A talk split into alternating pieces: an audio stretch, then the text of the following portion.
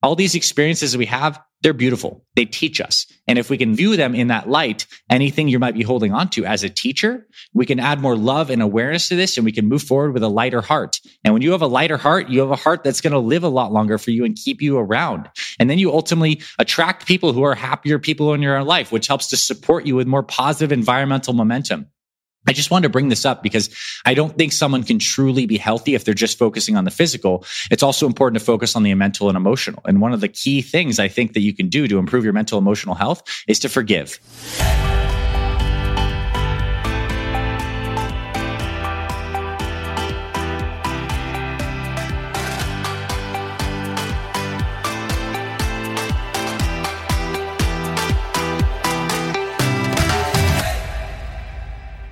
Hey there, my friend. This is Doctor Anthony Balduzzi from the Fit Father Project and the Fit Mother Project, and I want to welcome you back to another episode here on the podcast. Now, normally on this podcast, we talk a lot about physical health, stuff to do with your nutrition, your exercise, your supplementation. What I want to talk about today is something that I believe is just as important, and that's our mental and emotional health. And in particular, I want to zone in and talk about the idea of forgiveness. And our forgiveness is actually researched back to be one of the best things you can do for your overall health. And let's zoom out for a second. We all know we're not just physical beings. Sure, we have these bodies that require tending, food, movement, water. But the real nature of ourselves, we're mental, emotional beings at the same time.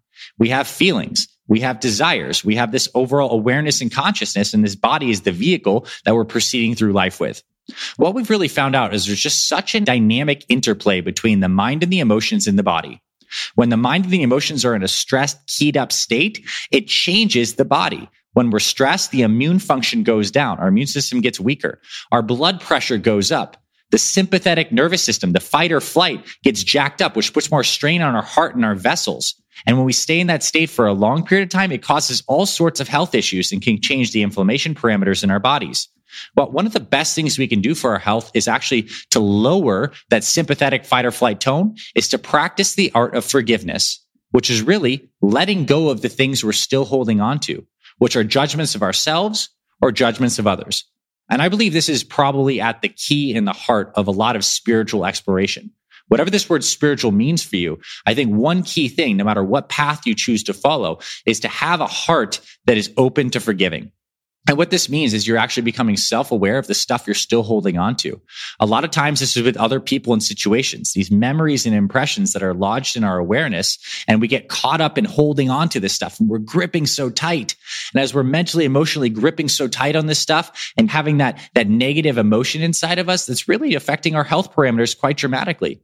And to live a long and healthy life, the people who live to one hundred plus with good health, they are happy, relaxed people. They have good friends in social circles. They pray a lot. They spend time outside. They're not the people that are all keyed up. And you know, you've seen these people where you walk around and they're angry all the time, right? Even their head looks red and they're all keyed up and the shoulders are tight and tense and their bodies are like this.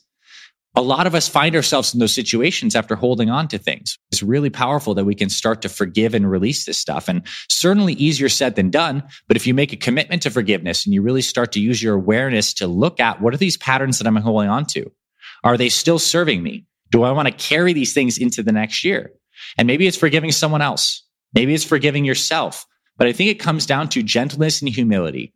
Ultimately, when we create these entanglements and we have these, these things we're holding on to, we were trying to do the best we could at the time.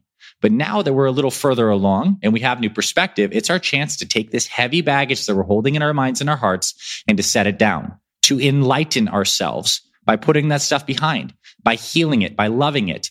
All these experiences we have, they're beautiful. They teach us. And if we can view them in that light, anything you might be holding on to as a teacher, we can add more love and awareness to this, and we can move forward with a lighter heart. And when you have a lighter heart, you have a heart that's going to live a lot longer for you and keep you around. And then you ultimately attract people who are happier people in your life, which helps to support you with more positive environmental momentum.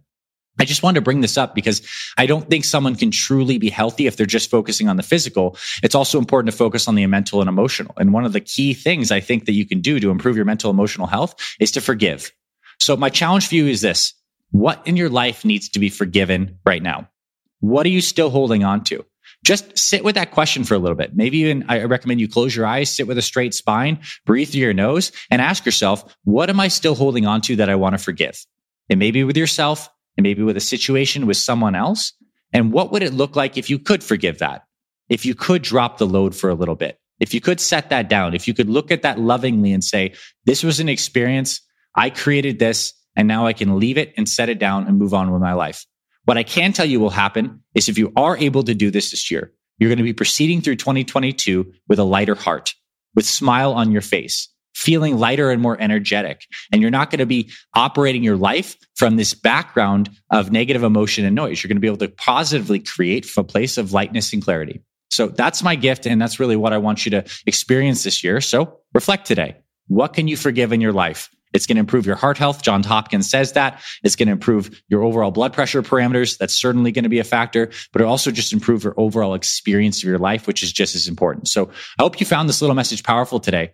What can you forgive? Reflect on that. And I'd love for you to get in contact with me and my team. If you have something you would love to talk about, you know where to find us, Facebook, YouTube, inside our programs. We'd love to talk to you about this. And I want to help you get healthy on all domains of your being, the physical, but also the mental, emotional, and spiritual. So thank you, my friend. Go forth, have an amazing day. Reflect on forgiveness, and I'll see you around future episodes. I'll talk to you very soon.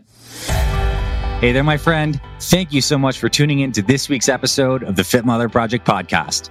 If you love what you heard, I have a favor to ask you.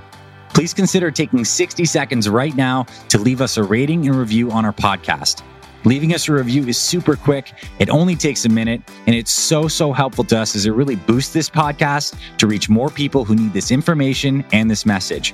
If you're listening on Apple Podcast, you can leave us a star rating and review. If you're watching on YouTube, you can hit the like button and leave us a comment. Overall, I truly appreciate you being with us here on the podcast. On behalf of me and my entire Fit Mother Project team, we truly feel honored and grateful to support you and your family on your journey to fantastic health. I thank you for your support of this podcast and of this mission.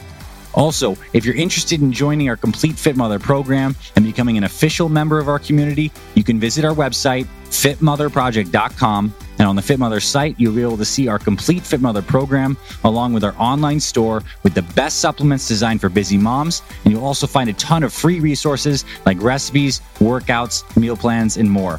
God bless you and your family. This is Doctor Anthony Balduzzi signing off. I'll catch you on the next episodes of the Fit Mother Project podcast.